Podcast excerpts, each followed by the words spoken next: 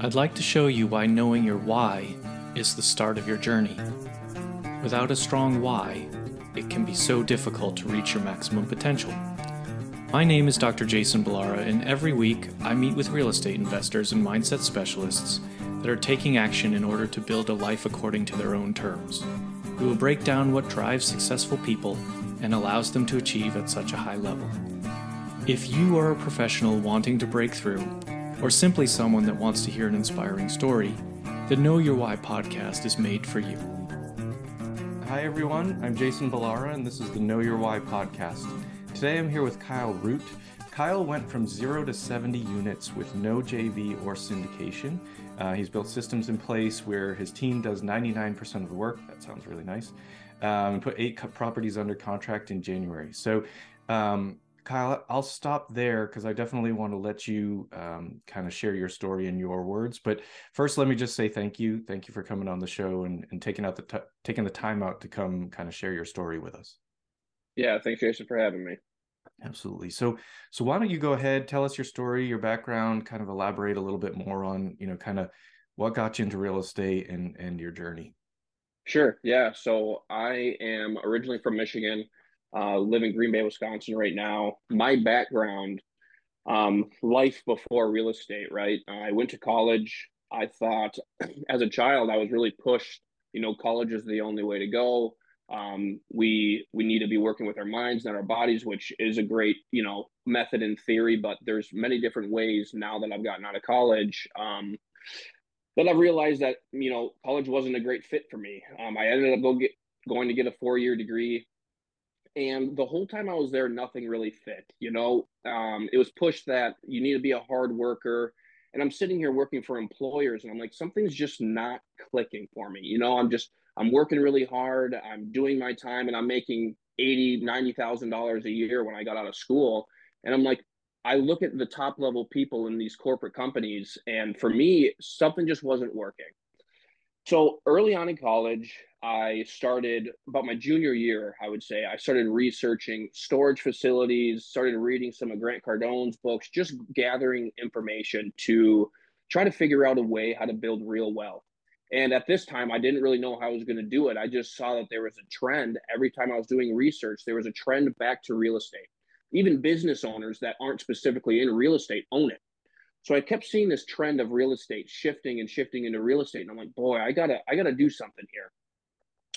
So fast forward to college graduation. I graduated, went and worked in uh, corporate America, if you will. I was working for an industrial construction company, and in their in their management, and we were working on hundred million dollar uh, construction projects, refineries, things like that.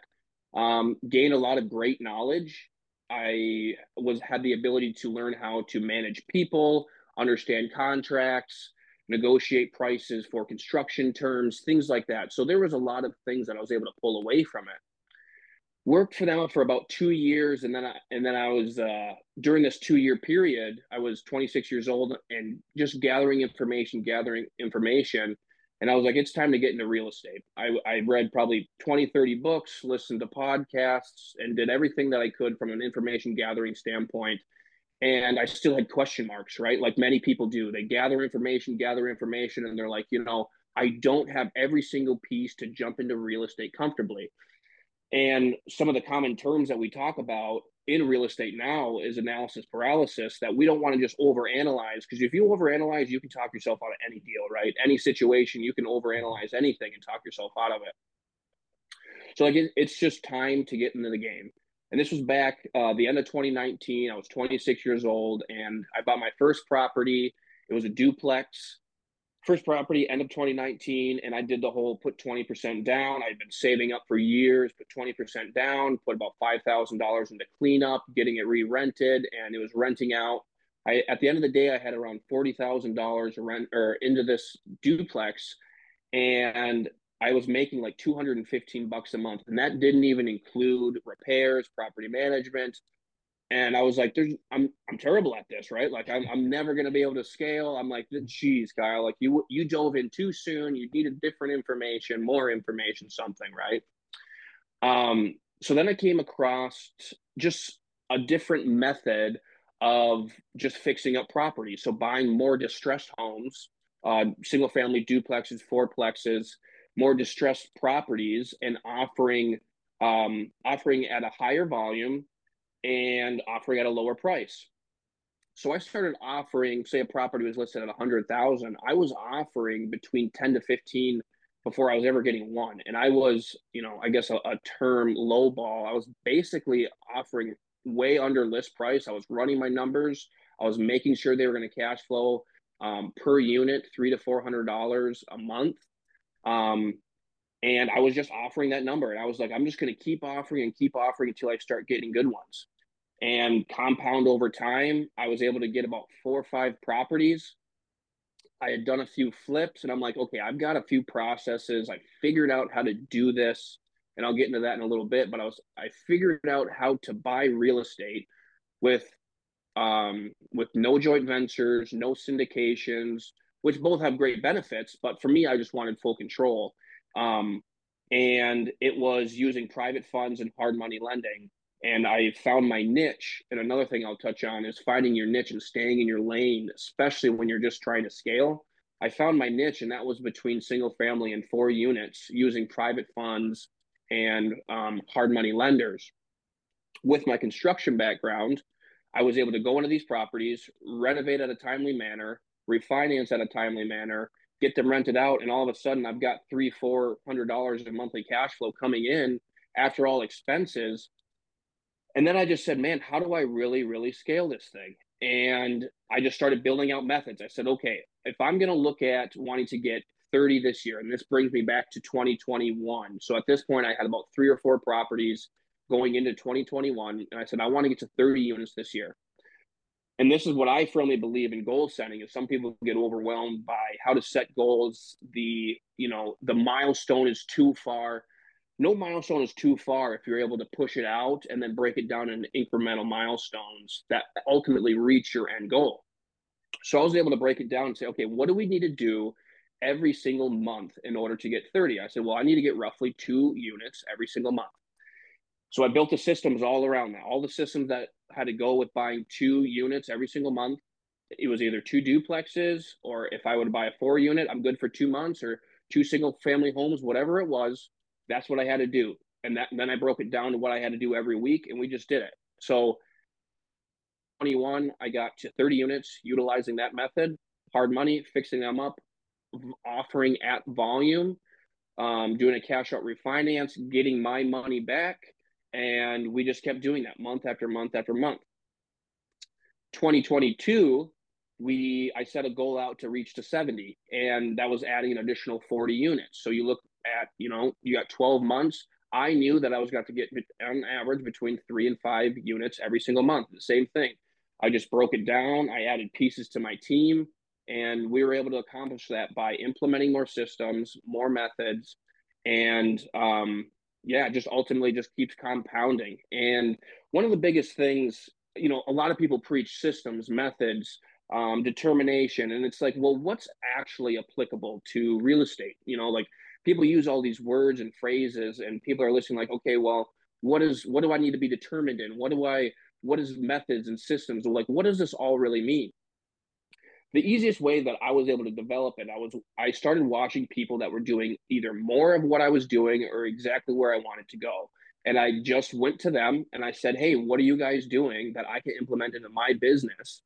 And i just kept learning from people doing more than me. And i think um, I think when we look at how to be successful in real estate, I think the two pieces are having information, having the right information, and not quitting.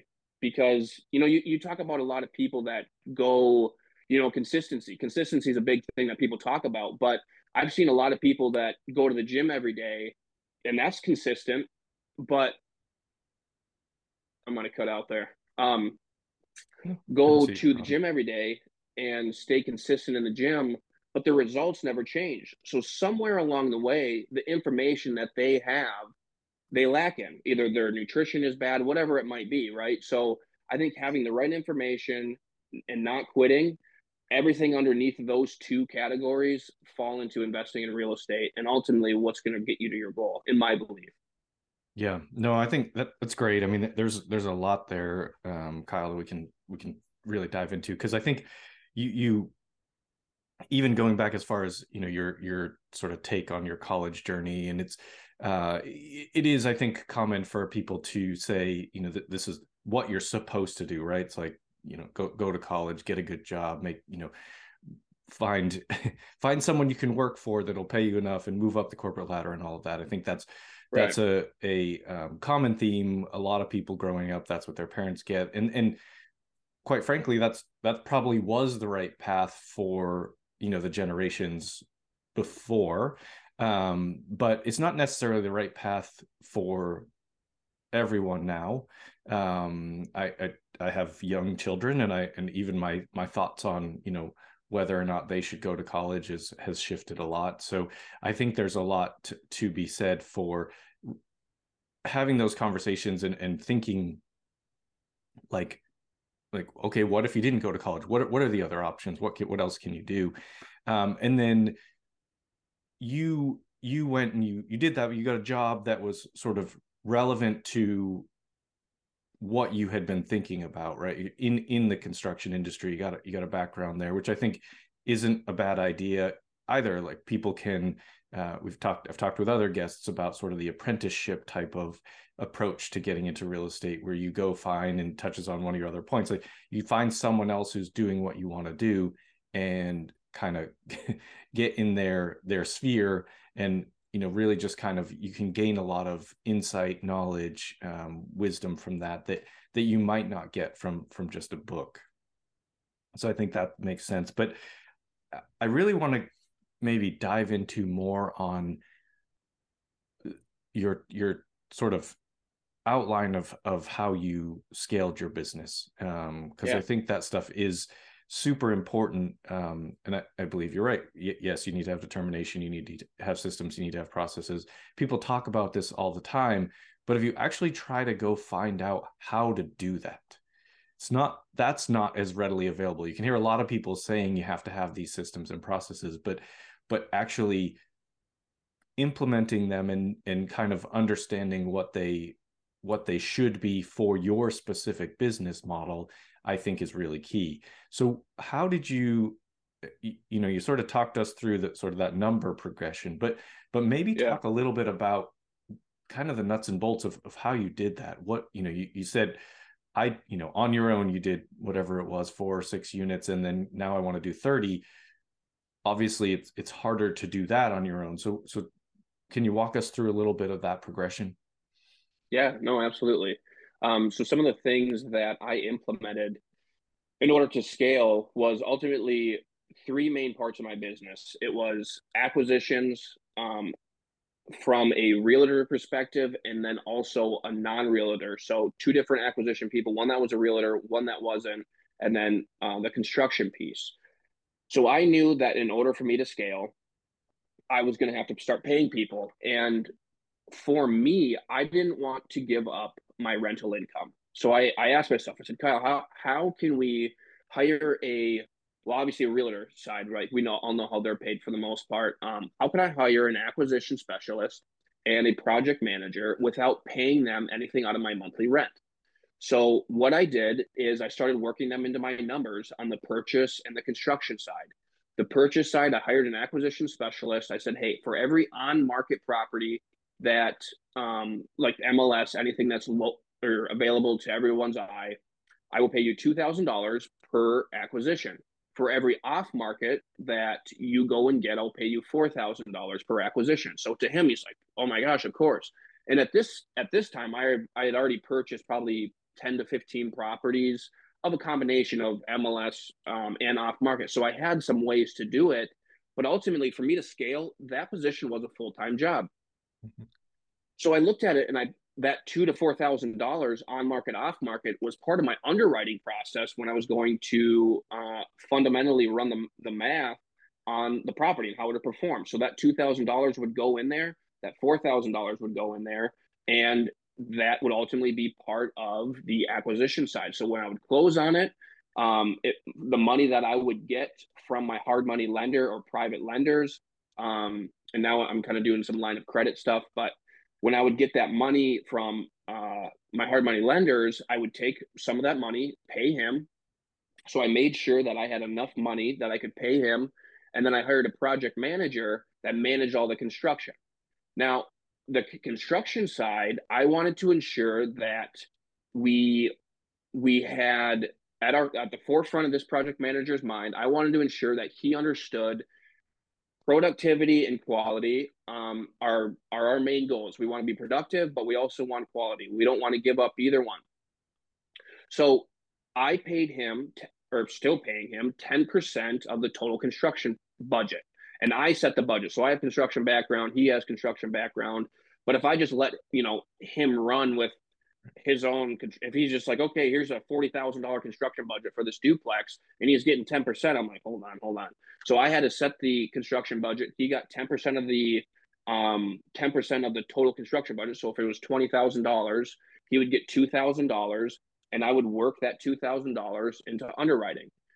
And once it, it, it all clicked like we did three or four deals like that i found my acquisition guy found my project manager. They really came together and started working good together and then all we did was take that same method.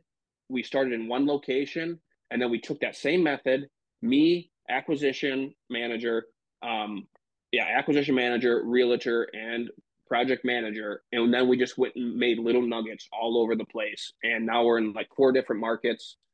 And we're just going to keep scaling that way. We're going to keep building teams that way. And we're going to keep putting basically that same team in different markets for us to be able to scale. So access to funds and setting up our team.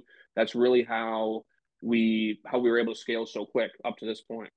Yeah, I, lo- I love that system, and and I think it's interesting because you mentioned analysis paralysis. A lot of people get you know kind of stuck in that, and and you said you know I don't want to I don't want to give up my rental income. Like I don't want to give up more of my money, my share. How do I figure this out?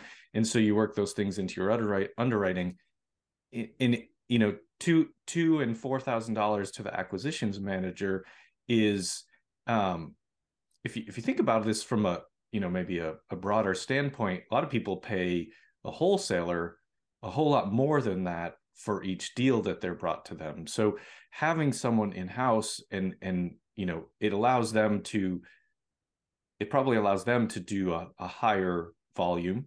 You know they might get a little bit less for each but they give allows them to do a higher volume and it, it, it allows you to have that sort of relationship. They know exactly what your work you're looking for. You have one person and, and yeah getting that um, set up is, is a great idea.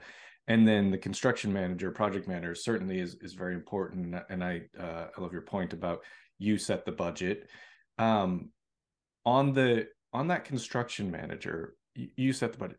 How did you handle things like i think this is something that people might run into uh, with their own construction managers or their or their um, if they have property management. How did you handle things like w- if there was a, a disagreement? For you know you, you or uh, a change order or something like that right? You think it should be um, you know you think the budget should be 20,000 he thinks it should be 30 or whatever the, the case may be or you're moving along and oh we find out we have to uh, we have some some rotted subfloor we've got to replace that and the and the floor joists underneath. Like how did you re- how do you address things like that in that type of scenario? I think i think that would be actually very helpful for people. Yeah no great question. Um, so actually i think it really just comes down to so we do an initial walk of the property and i think especially people from my position and if if um, if you go out and hire a, a project manager a property manager and you're going through a renovation i think you have to be realistic with what you're looking at right? Mm-hmm. like the problem that everyone has is they don't want you know contractors don't a lot of them don't want to work with investors because uh, you know for us we built this name that we're just cheap you know? Like we want to do everything cheap. No one wants to work with us and I didn't want that that name. Um, obviously, there comes a, a, time where you need to understand your market. Like you don't want to over renovate it, eh, eh, depending on the area. Mm-hmm. That's not what I'm saying. I, I'm saying like if you go and see mold, we don't just cover up mold. We do the right things to remediate it, to remove it, because ultimately we care about the health of our future tenant. So to answer your question, my, my project manager and I, we walk the properties um, he's taking over a little bit more. I'm kind of becoming less involved as far as walking the properties, but to build that relationship early on, him and I would walk it. I would always ask him, "Hey, what do you think? What do you think construction wise for this?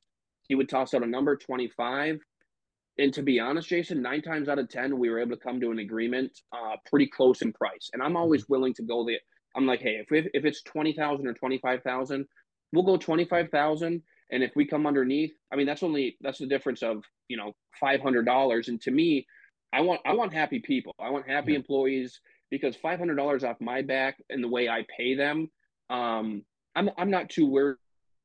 I think just the communication be realistic in your in your budgets have a little bit of a buffer in your budgets. And as as items like you mentioned as items come up that were unforeseen um, we just communicate through them. And for him there's projects that come under and we end up paying them same. There's times it goes over and we pay them the same. So i think just communication from the beginning really just kind of clears up all of that. Yeah uh, great points. And I, I think the you know mentioning being realistic I, I, think you're right. I mean it's i think there's a lot of investors that are like oh no that should cost you know whatever five thousand dollars and it's really it's a fifteen thousand dollar job. It's just like it's just not you have to do have to to some degree be realistic. You have to be dialed in on what those numbers are in your specific market. You need to you need to actually know what they should cost. And that so it doesn't mean that there should be no sort of pushback but sometimes it's just you hear people that are like well i, I want you know I want this unit renovation for five thousand dollars, and I want you know stainless steel appliances and granite countertops and blah. And it's like, well, there's your five thousand dollars. You can't actually fix anything else because right, that's it right there. But it's exactly. just kind of um, th- that realistic portion of it, and and then the communication. I think is another great point that if you in the beginning you know you're building that relationship so you're doing it together you're making those decisions and then now you've worked with with him long enough that him or her you've worked with them long enough to to go ahead and and just kind of you know sort of trust their their judgment. And and that allows you having i think that's a really great point in in reference to scaling is that allows you to the trust in the people that work for you the trust in your team that's truly what allows people to scale. Because at some point you really can't be there at every project right? If you're doing um the you know the the level of volume that you're doing and and you know generally people you if you do 40 in one year you're like okay we're going to do 60 next year that kind of thing people don't tend to necessarily want to stay right where they are and so you at, at some point the, the just the amount of time that's involved and, and effort you've got to have people on your team that you trust how do you find them? The people that I hired. Yeah. Yeah. How do you how do you how do you so, look for team members and, and sort of get them in place? Yeah. So I think that first of all, I think you have to be building something that's valuable to everybody. Uh, the first person that I hired, the acquisition, he actually reached out to me. He saw what I was doing and he reached out to me. And ultimately, I, I can give him some thanks because he got that idea rolling in my head he didn't necessarily say, "Hey, here's a great business idea for you, Kyle," but he reached out to me and said, "Hey, I'd love to do what you're doing. Like, I would kind of want to be under like a mentorship program underneath you. I want to learn real estate." And I just that that kind of got me thinking because at that point I I'd already started to have like a kind of a successful movement, and people in the local community have been seeing it. And he reached out, and uh, that's kind of how that started. So I, I was building something. Um, that was that, that people were noticing. So he reached out and I was able to hire him. But that was the only instance that happened. Um, and truthfully, I think when you're just getting started and you're trying to find the right pieces, the easiest the easiest thing to do is is hire family and friends. And I think a lot of people are very scared to hire family and friends, and they not scared. I, I don't think people should be scared, but they should be calculated, right? Like understanding people people's personalities is it actually going to fit like i have family members reaching out all the time asking for jobs and i'm like i know you too well and this is not a place for you or friends reaching out. I'm like no i love you man but this is just not this isn't it for you you know? So i think starting off when you don't have a lot of money or you don't have a lot to give um, i think it's for me what worked is reaching out to family and friends and then also getting people on board with your vision where you want to go. If people can see where you want to go where you're wanting to take this thing and they know they can be a part of something bigger than just them and whatever office they're coming from i think that really attracts people and and obviously you can go to the whole recruiting side like what is it linkedin instagram everything that like how do we actually like the fundamentals of recruiting um, I think once you start building something and a brand and you start having a little bit of a name and you start having contacts, you just reach out to your network or post on your Instagram, "Hey, I'm hiring." Reach out to family and friends. "Hey, this is what I'm looking for. Uh, do you, do you or do you know anyone that is interested?" Um, so, in short, I would just say reaching out to your local network and tell just being honest with what you're looking for and as you get feedback just keep just keep developing relationships and um, those people are out there. It's just reaching out to your network at at at the very beginning, and then you'll just see that thing kind of blow up and and having the right vision. Yeah. I love that. I love that the the vision piece of that. I think you know Brandon Turner talks about that how he built open open door capital and just kind of created yeah. the vision first. But I think it, it really sometimes sounds a little bit you know kind of I don't know, pe- pe- people esoteric, like people, it's like, oh, you're not, you're not to hire people just because they think you have this cool idea, but that it's true. Like it's true. Like people, if you can have the vision and and show how you're going to create something, um, something great, people want to be a part of it. And I, I think it's uh, that's where where great leadership comes in is is is being just that kind of example of where where people want to get to or what they want to be a part of. And and you'll you know people will come you know they'll find you as as happened with you with you kyle. So i think i mean really sounds like you're you're building something great. I mean have built something great and it's just it's just growing.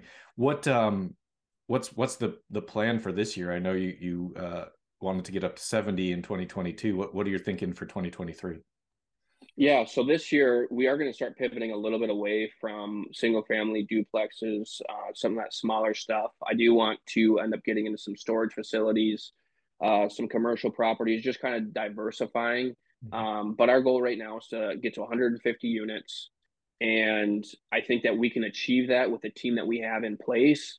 We also want to open up another location. Um, yeah, so we want to add one more location and reach 150 units. And ultimately uh, like my main goal is i want to reach 500 500 by um, my 30th birthday which is basically two and a half years from now. So yeah we'll see. I mean it's it's an exciting time. Um, i think if you can find properties that cash flow right now where interest rates are i think in five ten years there's absolute amazing, amazing opportunity. I mean, the way I'm looking at it, I keep buying. I'm accepting smaller profit margins, mm-hmm. just as far as like cash flow. Like where at one point I was okay with 500. We're okay at 200 bucks a month right now, 300 bucks a month. We're okay accepting a little bit less because I know in five, 10 years, whenever these interest rates fall back, I'm going to do an, uh, a refinance of my interest rate and cash flow is going to go to the roof. So, um, we're still buying. We're still our purchase is completely different. Uh, we're lowering our purchase price. We're driving it to the bottom, and we're making sure that it's it's a good deal today because I know in the future it's going to be an amazing deal. Yeah, that that's great. That's really great um, point about you know current people are really scared about the interest rates, but but truly it's it's going to create create opportunities. You just have to you have to be patient and willing to you know sort of work harder to find them and, and work harder to, to put them in place but it's it's a really um, excellent uh, sort of long-term outlook that you have there on that. Um, i love it. Well let me switch gears. I want to uh, get the chance to ask you all the questions i ask every guest. Um, first yeah. one is based on the name of the show being know your why. So what what is your why kyle? What what drives you um, kind of keeps pushing you towards more and more success? Yeah. So early on early on, just like everyone that's just beginning, right? Your why, your why is to ultimately get financially free or have in, enough income coming in to go on that extra vacation or, or whatever whatever it might be. For me, just like many many other people, I wanted to be able to leave my job, create enough passive income that I didn't have to worry about going to work for someone or making someone else, you know, wealthy. Initially, that was my why, and I ended up kind of noticing that I was reaching this this kind of shallow and just it wasn't really it wasn't really connecting you know like I, I, became financially free and it was like okay awesome now what right like would we just keep buying and becoming more wealthy and just just keep buying all for you kyle so when i started hiring people and I started I started hiring people, and now I've got a coaching side that I do. I help people buy. Uh, when I started seeing other people be successful, and they would text me, "Hey, Kyle, I just got my first property." To be honest, there was nothing more exciting than me providing the information that I've learned to other people and seeing them win. It's at this point that is my why. My why is to help other people, provide information, uh, learn from my mistakes, and ultimately see other people be successful. Because I think a lot of people get caught up into a situation where they think there's not enough deals for everybody, right? At the end of the day, most people probably aren't going to do what you tell them to do anyway. So you could provide all the information. You could say, I, I, would really recommend you go invest in real estate. It's the you know the best place to put your money or other people's money through syndications, joint ventures, whatever it might be. At the end of the day, the majority of people just won't do it for a reason. But the people that are highly, highly motivated to get into real estate or just buy one a year or whatever it might be, one every five years and pay whatever their reason is, just seeing other people be successful in real estate and knowing that I was able to help them and I was able to alleviate all those same stressors that you started with or I started with just getting started and they had someone to lean on. Ultimately, at this point in my life, and it might change in 10 years, I don't have kids right now, so it might change. Um, but right now, I really, really enjoy helping people and uh, having like this type of communication. Because right now, like this is going to be pushed out to your podcast viewers, and maybe they take a piece from that. So it's just you know building the relationships and helping uh, other people. I think is ultimately right now is my why. Yeah, love it, I love it, and and I think you're right. The why evolves, right? It's it's you know, one, one thing we get started. It, I think it's it's uh age related career or stage of career related. I mean there's so many factors that go into it but i think uh yeah the the i almost like i would say probably every single guest that like at some way some place point along the way it just evolves into some version of giving back right? And it you know for you it's you know helping other real estate investors people it, it i just love i just love kind of hearing that you know sort of process the way the way people work through it. Um tell us something about yourself that uh, not common knowledge a special skill a hobby um, anything that you're sort of comfortable sharing let people uh, know you a little bit better? Yeah so i would say probably similar to a lot of other successful people that other people have listened to i wasn't um, i wasn't a great student like in school. I wasn't a great student. I graduated high school with like a 2.7 gpa college with like 2.9 gpa missed classes. I I, I didn't apply myself. Um, and, and, the reason I'm sharing that is not that I couldn't have got good grades, it's just something that wasn't clicking, right? So, um, and I think we go through this kind of uh, systematical, you know, school process that that success means how you did in school or on a grade or on a test or or that is that is what we are defining. So not everybody, but some people define that as success. And it, for me, it was just it was hard because it just wasn't connecting the whole time. Just nothing was connecting. I wasn't applying myself. Didn't get good grades. Um, and then I guess my point of this is that no matter what happened in my past or other people's past or their grades, good or bad, I'm not saying, hey, if you're a 4.0 student, don't get into real estate because you have to have good, bad grades, right? Like, that, I'm not saying that. But a lot of people define their success and their capabilities based on what they did in, in previous years in school and jobs. Um, so so ultimately, like I, I went back this year for a um, a recruiting. So I was hiring for my company. I went back to my old college, and I was just sitting around. I was at a brewery. I was sitting around some friends, some old friends, and they even told me that they couldn't believe that where I am because I was part of like the lower in the classroom. Like I was I got like average grades, and I, they were like, I can't believe that you are where you are now. And um, it, it's just amazing to look back on the person that you were, you know, 10 years ago or five years ago. And after you start compounding time and you start pivoting and finding your groove, as I like to call it, the minute you can find your groove and you can stay in that groove and start chasing it, really a lot of things start to compound. And that's ultimately what happened to me is uh, like people now will talk to me and I'm a completely different person today than what I was, you know, when I was in college. And I think just defining your success on who you are today, not letting your past eat up on you, um, for me has been has been pretty amazing because I've really just pivoted everything, and now now we're headed in a direction that's really exciting. You know. Yeah, I think that's great. Great point. Um, and I think it, it, it comes down to passion, right? Like so much of school, formal education, whether it's high school, college, it's like these are the classes you have to take. This is how you know this. This is how it's going to go. Even to be, you know, you have a, a specific I will use me as an example. I'm a veterinarian, right? That's my sort of day job outside of a lot of schooling that goes into that. I did, uh, I did all the schooling. Yeah. I, I would truthfully tell you 75% of it was a waste of time. Like all the time I spent in school, stuff that wasn't relevant to what I did, what I do as, as a veterinarian, it truly didn't matter. I mean, didn't get me.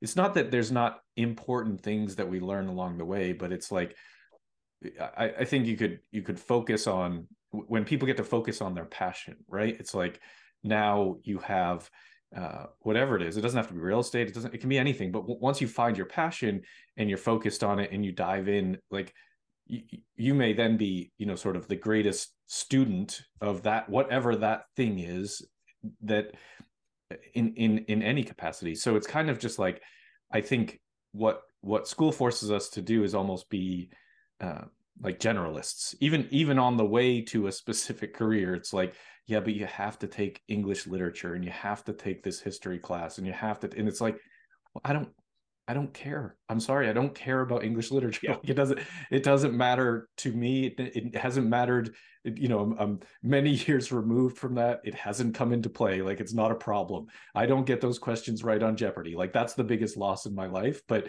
it's kind of a, a what you're saying is is really a great point in the sense that like it's like the reason why some people might have uh, you might look at their GPA and it's like okay it's not you know top of the class well it's like that's because half of the classes they had to take they didn't care about like what you know look look at what's actually relevant to what they're doing and and I think that that gets missed but um great point uh got on a little bit of a tangent there so sorry but um no, when, great when people hear this, Kyle, what's what's the best way to reach out to you?